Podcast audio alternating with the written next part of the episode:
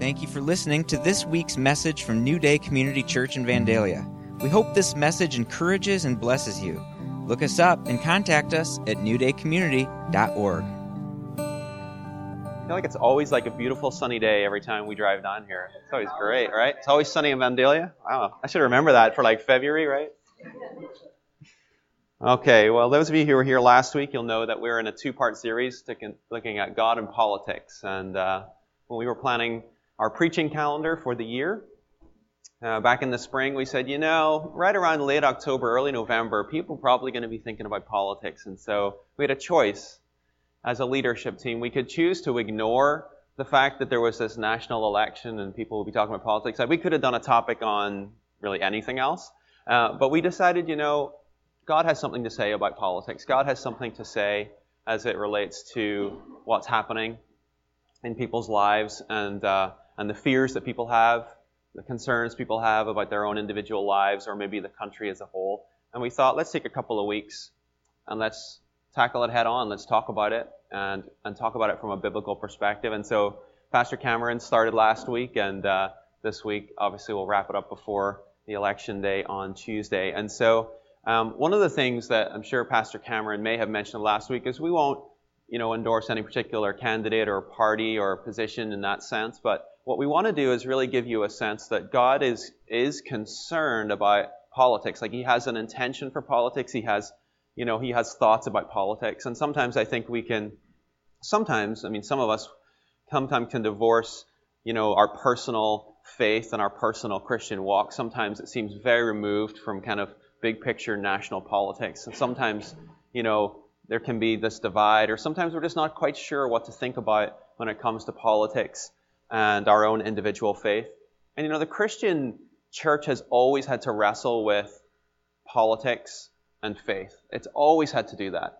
So if you think back to the earliest church, when you open your New Testament, what was the political climate for the earliest Christians? Who was in charge?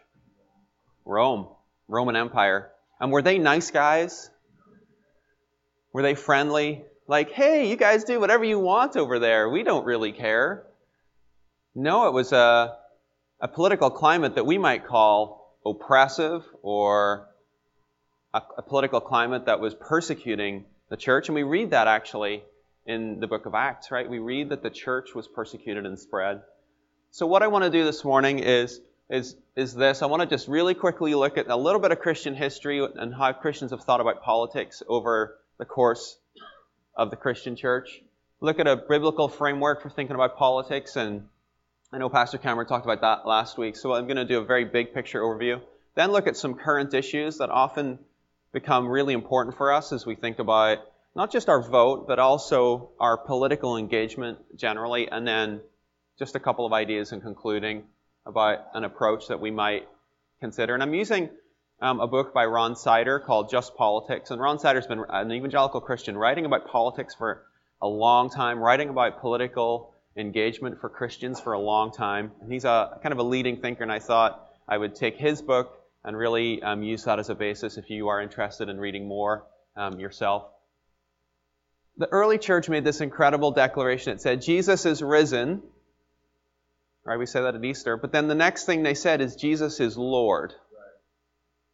So Jesus is risen is a very kind of theological historical statement, but Jesus is Lord is actually a political statement. And for the earliest Christians to say Jesus is Lord was not good news for the person who was in charge, and that person was Caesar. Now, the thing about Caesar is he wasn't just a political ruler, but as Caesar, he considered himself to be divine. So it was part of the Roman culture where you would worship, you would pour out offerings to Caesar. So when the Christians refused to do that, that was a very political stance. And it got them into trouble, right? The church was dispersed, they were persecuted, and Christians lost their lives over this particular statement and this particular stance. Something incredible happened, though, with Constantine, that second name there. Roman, he became Roman emperor in the early 300s. He was fighting this really important battle, and he had a vision and in that vision, he saw the Christian cross, and he decided the night before battle, he decided, I'm going to put a cross on all the helmets and shields, and if the Lord grants him favor in battle, then he'll become a Christian. So he has favor in battle, becomes a Christian. He's emperor, and he brings together the Roman Empire and Christianity. They become a, it becomes the official religion of the empire, and Christianity becomes completely wedded with the state. And that became a paradigm called Christendom that, especially in Europe, we became very familiar with, and that lasted about 1500 years, where the church and state were hand in hand. Right? So that's a pretty incredible statement, right? To think about the church and all the power of government and state and the church. And that's when all those massive churches and cathedrals in Europe were built, and that's when a lot of political systems got built along Christian principles. But it's also when things like the Crusades happened, and there was good and there was bad with, with Christendom, and with both of those put, being put together. But for a long time, they were together.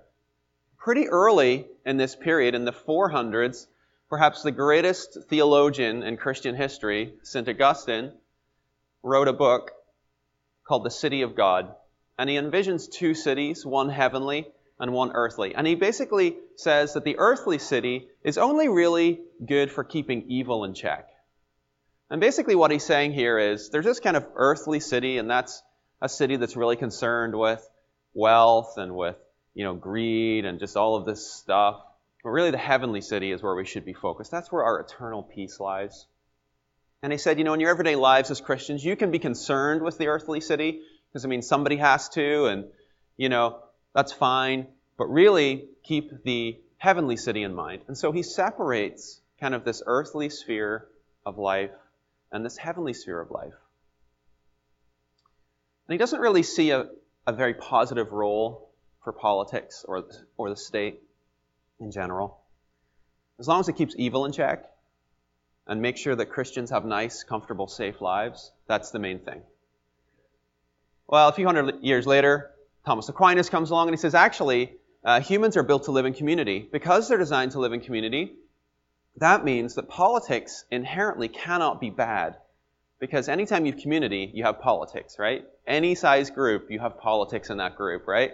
Because somebody has to figure out who's in charge, and how are we going to divide up all the stuff we have? Right? So that's really what politics is when it comes down to it. Who's in charge and how do we divide up everything?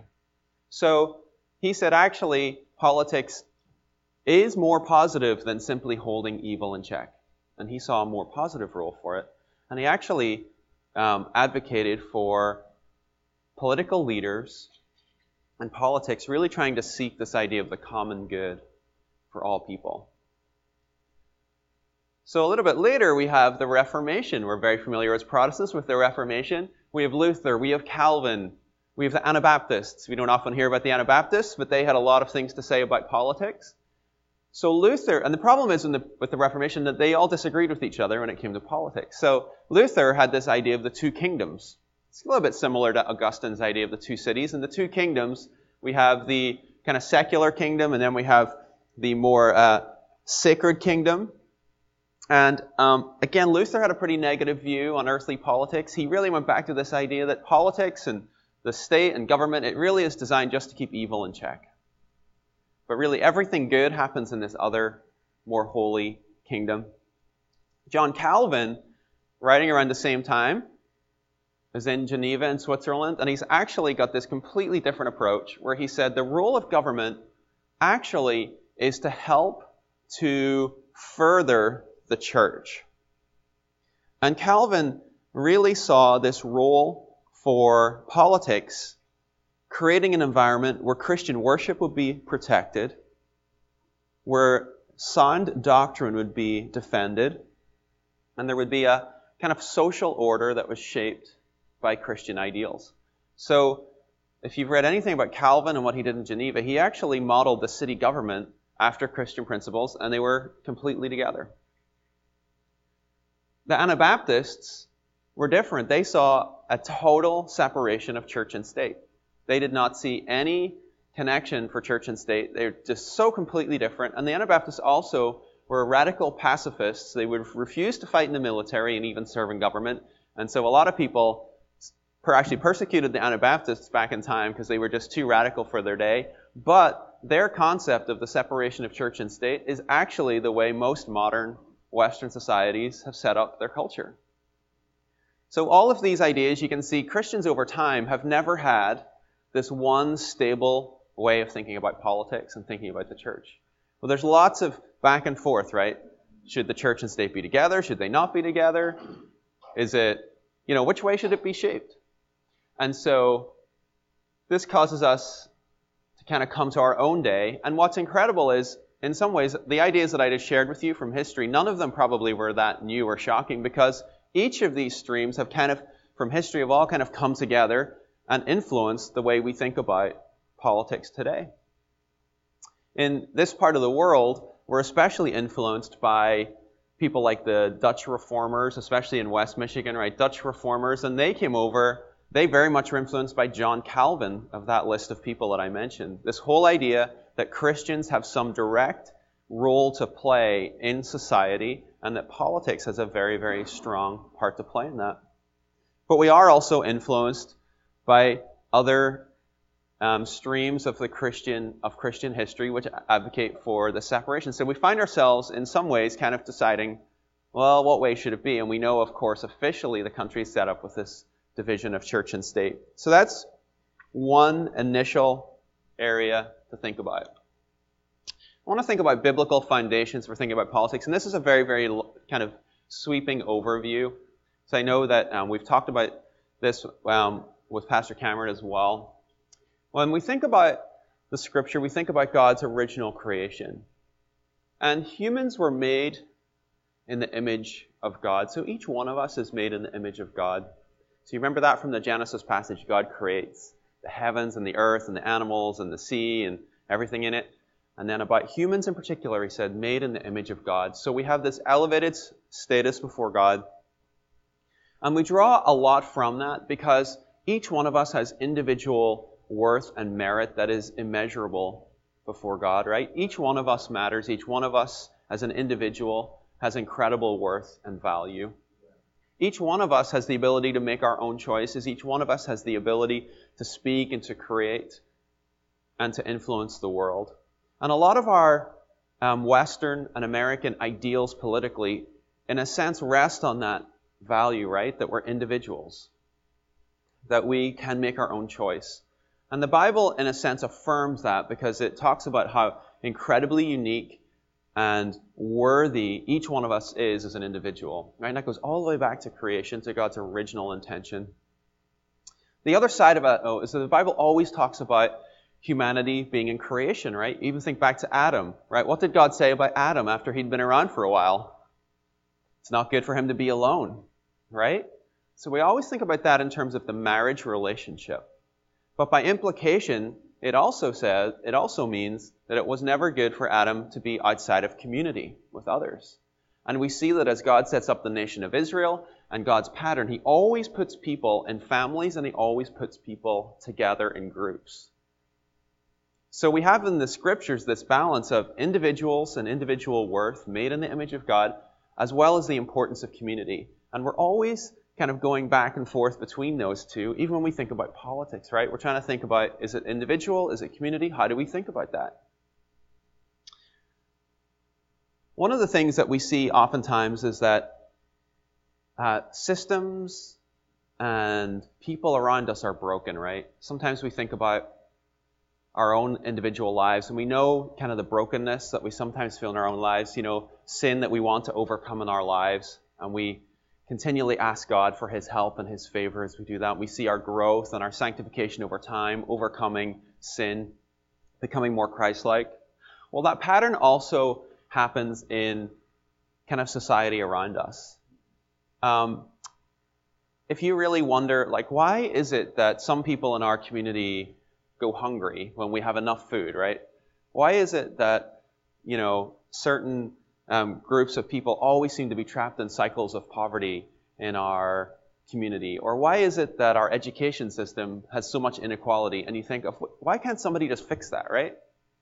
And I think in part the Bible would tell us that there are systems that have been created over time. And those systems, unfortunately, are subject to the corruption of the fall. Subject to the corruption of the fall. And it's not just individual lives that are subject to the corruption of the fall, but unfortunately, systems and whole ways of living in community get corrupted by the fall. In fact, the Bible tells us even the physical earth is corrupted by the fall. And so, in part, when we think about politics, it shouldn't surprise us that the political system sometimes to us seems beyond broken, right? And sometimes it seems like, why is it so corrupt?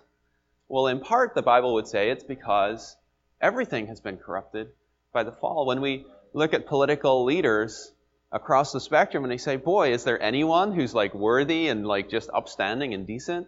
You know, sometimes it shouldn't surprise us that there's a tendency, you know, if you're in political office to, to hoard more and more power for yourself or to be open to the influence of corruption. You see this across countries in the whole world, right? Political leaders that are open to corruption or open to influence or whatever. In some ways, it shouldn't surprise us because the Bible's really clear. Everything has been corrupted by the fall. However, God is also at work in the world and bringing redemption, setting everything right. When Jesus came, he he announced the arrival of something, right? He didn't just show up and say, Here I am by myself. What did he say when he arrived? He said, The kingdom of God is at hand, or the kingdom of God is near. Well, what is a kingdom? It's a political statement, right? It's a political reality, it's a political entity. So when Jesus, even when he showed up as a baby and people came to worship him, in some ways that was a political statement because the Messiah had arrived, right? Who got most upset that Jesus arrived as a baby? King Herod. Why would a king get upset that a baby had been born? He understood the political implications, right? It was a political statement. Jesus announces that this kingdom has come. Who was that not good news for? Well, whoever was in charge at the time, right? They don't want another kingdom. They got their own kingdom to deal with. Don't come around here talking about another kingdom. So Jesus has always been comfortable with this idea that his rule and his reign on the earth has some type of political implication, right? It upsets the balance of power. And so when Jesus came and he announced the kingdom, he was also announcing the start of this new order. And in theological language, this is kind of the kingdom is already here, but not yet here. Right? Jesus has inaugurated the kingdom, he has started the kingdom, but we still are living out the implications and what the fullness of the kingdom looks like on earth. And we actually get to be part of that. We know that one day God is going to redeem all things. So we talked about the corruption that happens, right? Individual lives, the influence of sin, how it affects our community, how it affects the physical earth. God will ultimately put right all things. And we actually have visions of what that will look like all throughout Scripture. We often think of Revelation as where that will happen, where the city of God comes down to earth, and that's a huge vision of what will happen at the end. But actually, in prophets like Isaiah, there are lots of images of what the redemption, will, of restoration of God will ultimately look like. In one image, right at the end of Isaiah in chapter 65, the prophet Isaiah is talking about the city of Jerusalem and the new heavens and the new earth and what the city of Jerusalem itself will look like. And he makes some really interesting claims. It says, the city of Jerusalem in the new heavens and new earth, will be a city where when children are born, they do not die prematurely. Where they will live to long life. Where if you die before you reach the age of 100, people will say, huh, that's strange. Where people will build a home and live in that home in safety and security. Where people will plant a vineyard and where they will get to enjoy the, the fruit of that vineyard themselves. Where what people plant and build, they get to enjoy for themselves, where people will not take it from them. It's a place where justice is restored. It's a place actually where people hear the voice of God very, very quickly and where He hears them. There's a verse in there where it says, basically, as people are asking God for something, He's already answering. Most of that vision is very earthy, right? It's political. It's a new political and socio-economic order that God is establishing on the earth. And we don't often hear a lot about that in church. We oftentimes think about the relationship between me and Jesus, or the fact that it's a spiritual restoration that happens, which is very, very true. But the Bible is actually much more sweeping when it talks about the type of restoration that God will bring, because God must redeem all the broken systems of the world, and He must redeem even our relationship with the physical earth if all of the influence of sin and the fall is to be redeemed. All of it has to be redeemed. The Apostle Paul in the New Testament has a really interesting verse where he basically says, Our flesh and blood, our, our battle is not against flesh and blood, but what's it against?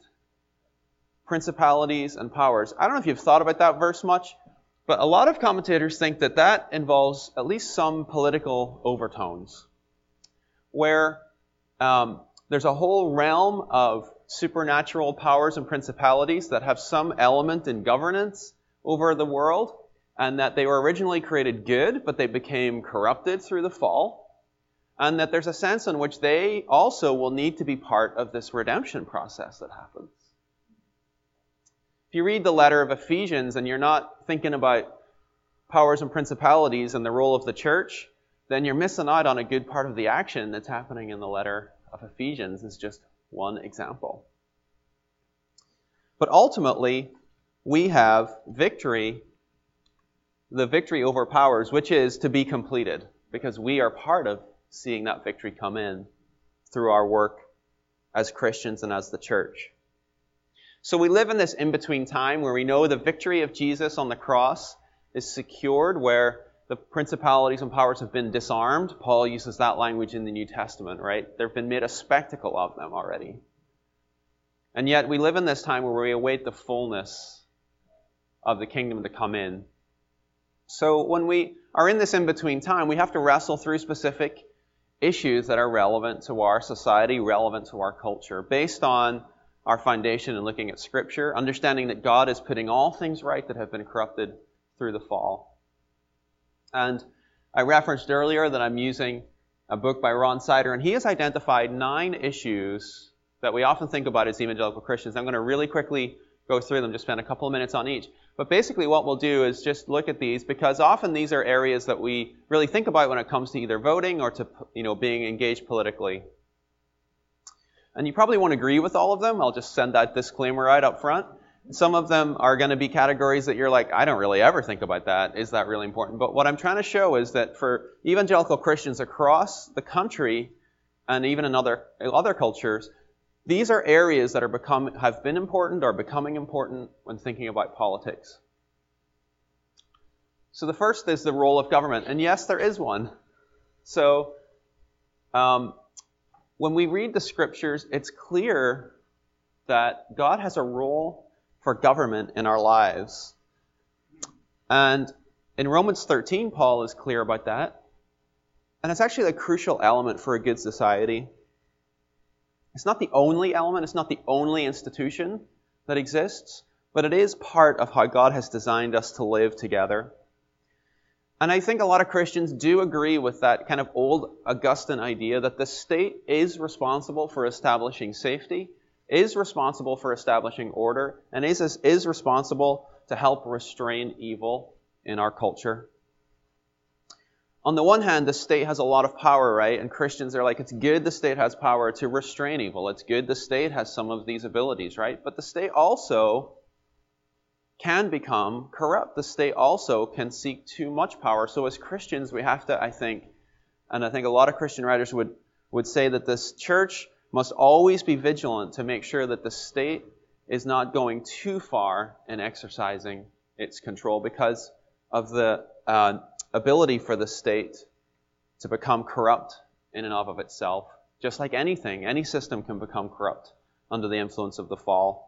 That's really related to the second point, which is justice. The Bible's very clear, I would say maybe even insistent, both through the Old Testament and the New Testament, that God is very concerned with justice. And not just concerned with justice in this abstract, making, uh, making things right spiritually, where there's an element of the wrath of God has to be satisfied, because of sin in the world. That is true. But God is also very concerned with justice as it relates to very, very tangible things. When you read the law or you read the prophets, God is very condemning of cultures that do not look after the poor and the widow and the marginalized. Uh, where justice is not dispensed fairly in the court system, where land is divided up in a way that is not sufficient for everybody in the society to have a, a way to live and to, to earn a wage. God's really concerned with those things. And I know it's complicated politically, but God is always on the side of the poor and the marginalized. That's true in our own culture. It's also true globally. So much of what we do today, in some way, is connected to what's happening around the world. And there are so many people today, people est- scholars estimate about a billion people that survive on a dollar a day or less. Well, what can we do? Is there anything we can do in our own political engagement or just even in our own on our own lives to orient our lives towards seeking justice, whether it's here or whether it's for people around the world? That's also related to the next point, which is human rights, democracy, and capitalism. We're really familiar with the capitalist market economy that we live in today. We're used to that type of setup. But there's also um, pockets around the world and countries around the world that live in a more socialist or communist style system. And amazingly, there's not really a direct relationship between the state government, the form of government, and the way the church thrives or does not thrive.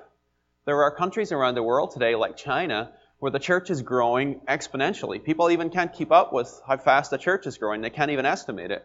It's tens of thousands of people a day are coming to faith in a communist country. It's incredible. And then there are Western democracies where the church isn't really thriving so much. And vice versa, right? That's an incredible, that's an incredible kind of reality of just how we live today.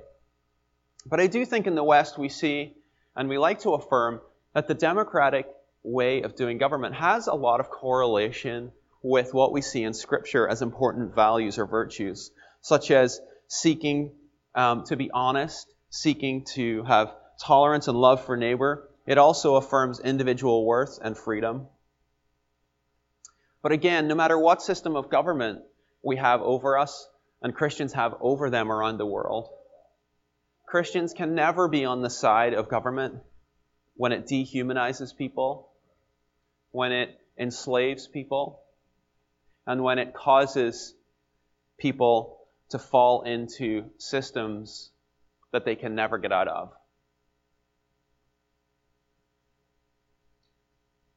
When we think about the sanctity of human life, especially the issue of abortion, this often tends to be one that is very emotive for evangelical Christians and one that oftentimes you know, I've just heard in conversation, oftentimes is one that actually becomes the deciding factor or one of the two main deciding factors when people are looking to cast a vote.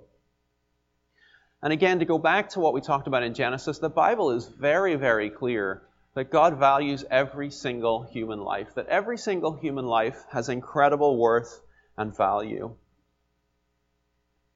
And oftentimes the approach in um, our Christian faith or through churches and other organizations is to work on a legislative solution, right? Where we can hopefully get to this goal where abortion is um, there is restricted in terms of access or even abolished is a goal that um, people will have through legislative action and working with different groups. We live in a pluralist society, and this in a pluralist society you have lots of different groups and people that basically have a voice and get to vie for attention, right? You know this if you're out talking to people and you're like, this other person is crazy. I don't know what they're talking about, but they have a voice, right? We always are competing and having to make our voice known. And as part of this whole conversation of the sanctity of human life and really any of these issues, we have to find ways as Christians to be compelling in our language, compelling in the way that we talk to society, because the way our society is set up politically, that's how we have a voice, is through being able to engage with others and to talk with others and try to find some way that together we can build towards having our voices heard. So working on the legislative solution is, is one way to, to go at this. But another is to come alongside other organizations and even families and women that find themselves in this situation of having to make a choice about whether to have an abortion or not. Are there other ways that we can help structure socially and what's happening in our community so that there are other alternatives and that there are other ways to come at this, this problem that we have in our culture? I think to other areas related to the sanctity of human life it's becoming even broader for a lot of Christians as they think about things like, wow, like euthanasia or end of life, you know, doctor assisted end of life. That's becoming a bigger conversation. It's legal in the state of Oregon, for example. And this is something that's going to come up and be more visible. Uh, even things like genetic engineering and kind of messing around in, in, in biology and genetics and thinking about making better humans through science. This is something that's kind of coming into our culture a little bit more. Thinking about um, capital punishment. Does the state have the right to end someone's life? These are this this is on the ballot in three different states on Tuesday. You know, either to remove it, amend it. So these are things that are that are in our political system. I think too another thing with uh, sanctity of human life is even things like access to food. Right? We have enough food. It's just we divide it up in a way that some people go hungry, and actually more people go hungry maybe than we might even realize. Even here in West Michigan, often that's a political thing, right? That's politics involved there. Who gets to say who has what? Marriage and families become really, really big, right, in our culture. And I think the main thing as Christians is we do affirm the importance of marriage, this covenant relationship. And again, it goes all the way back to Genesis when Adam and Eve were together and the creation of family.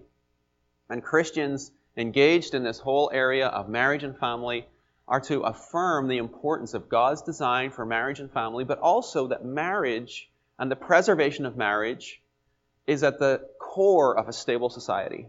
When you look around the world, the, keeping the core marriage relationship, and especially for raising children, that is the core to a stable society. You see it around the world.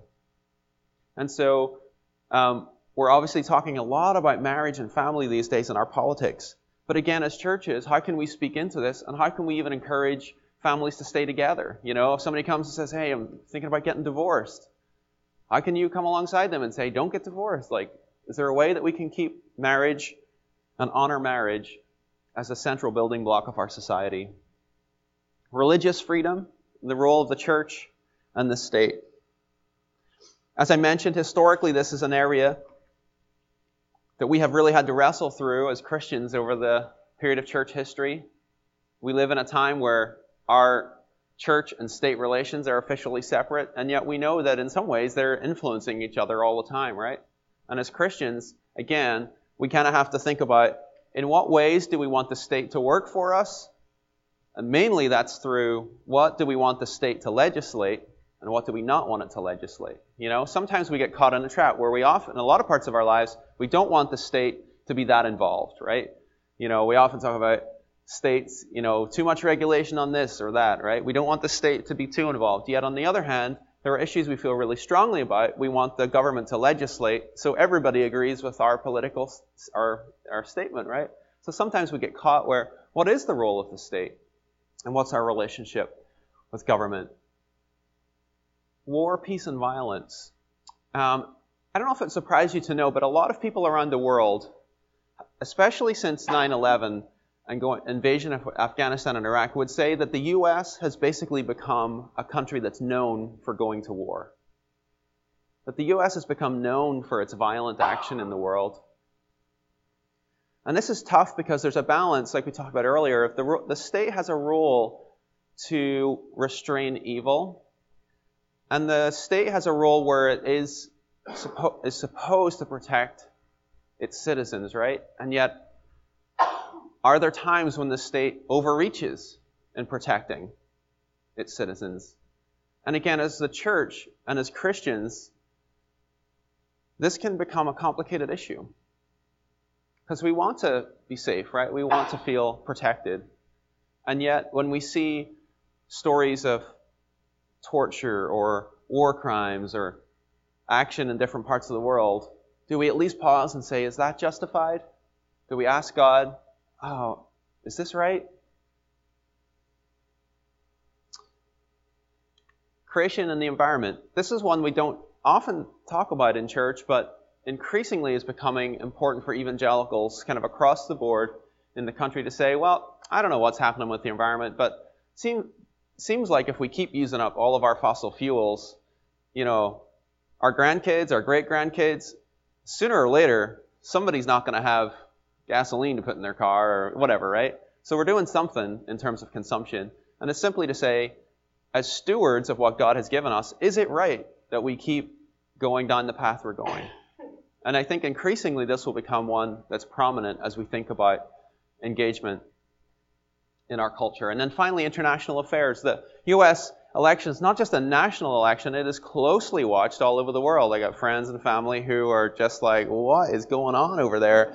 Um, but I want to talk about two areas. First is nationalism. When we think about international affairs, you know, it causes us to think about what does it mean to be American, right? And this has actually been stirred up a lot in this election cycle. This whole thing of we need to put America first, right?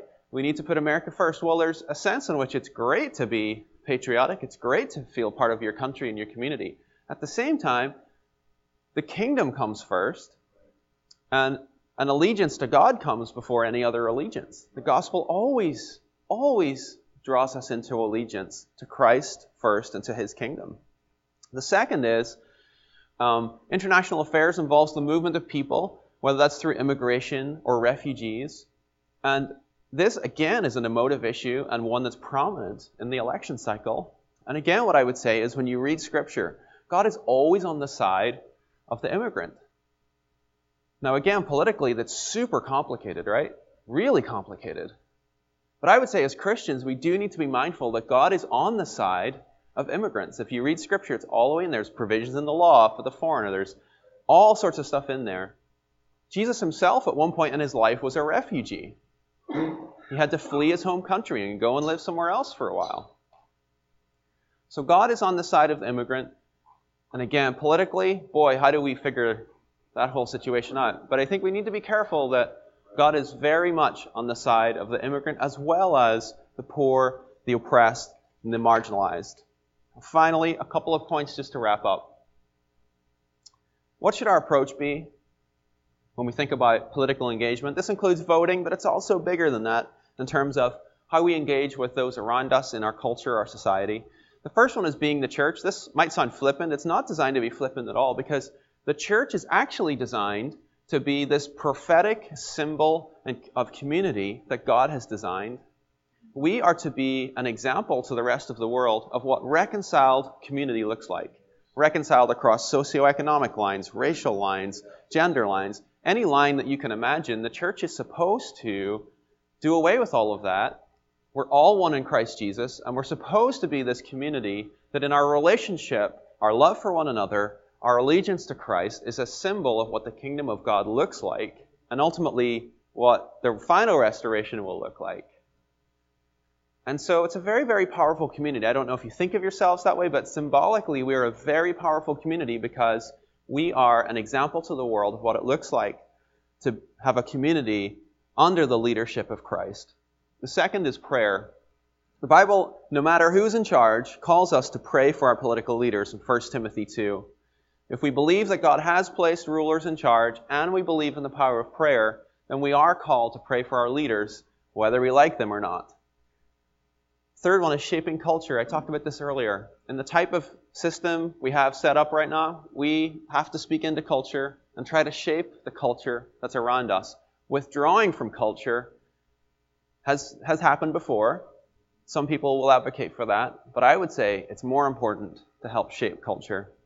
Education, simply learning about the issues that affect us politically, learning about who's running for office. You can go and get your sample ballot online and look ahead of time and learn who's running for office and all those down ballot issues and, and offices as well as the main one. And if you're really fired up about politics, you might even consider lobbying your local politicians or whoever about particular issues, making your voice heard. It's amazing the number of times you hear a politician say, if only I'd heard from the church, then it would have swayed me to vote differently or something like that. And then finally, you might even think about running for office yourself. So, as we head into the election and as we kind of head into the fallout from the election, whatever that looks like, what's our role to be?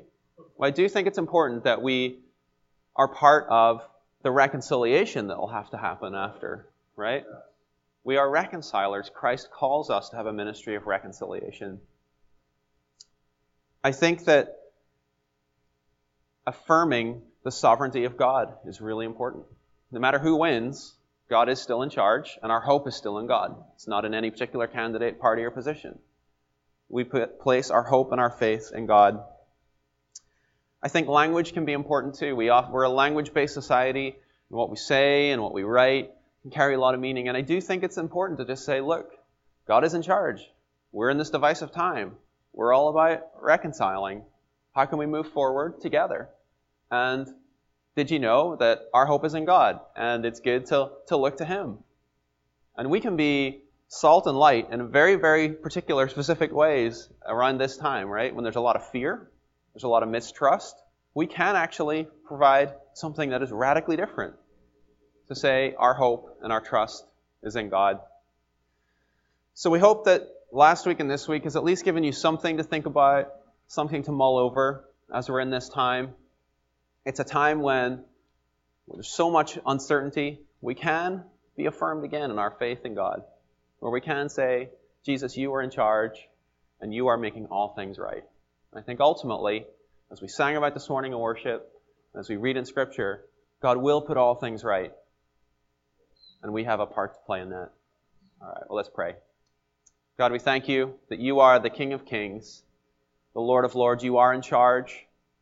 And we look to you and we just remind ourselves again that you are the great King. We pray, God, you would give us each wisdom and guidance as we vote and as we talk with our neighbors, our friends, our family. Help us, God, to be salt and light in this time and in our communities. Be with each person and family this week, God. I pray your protection, your blessing, and your covering over them. Would you go with them in every area of life, we pray. In your name we ask it. Amen.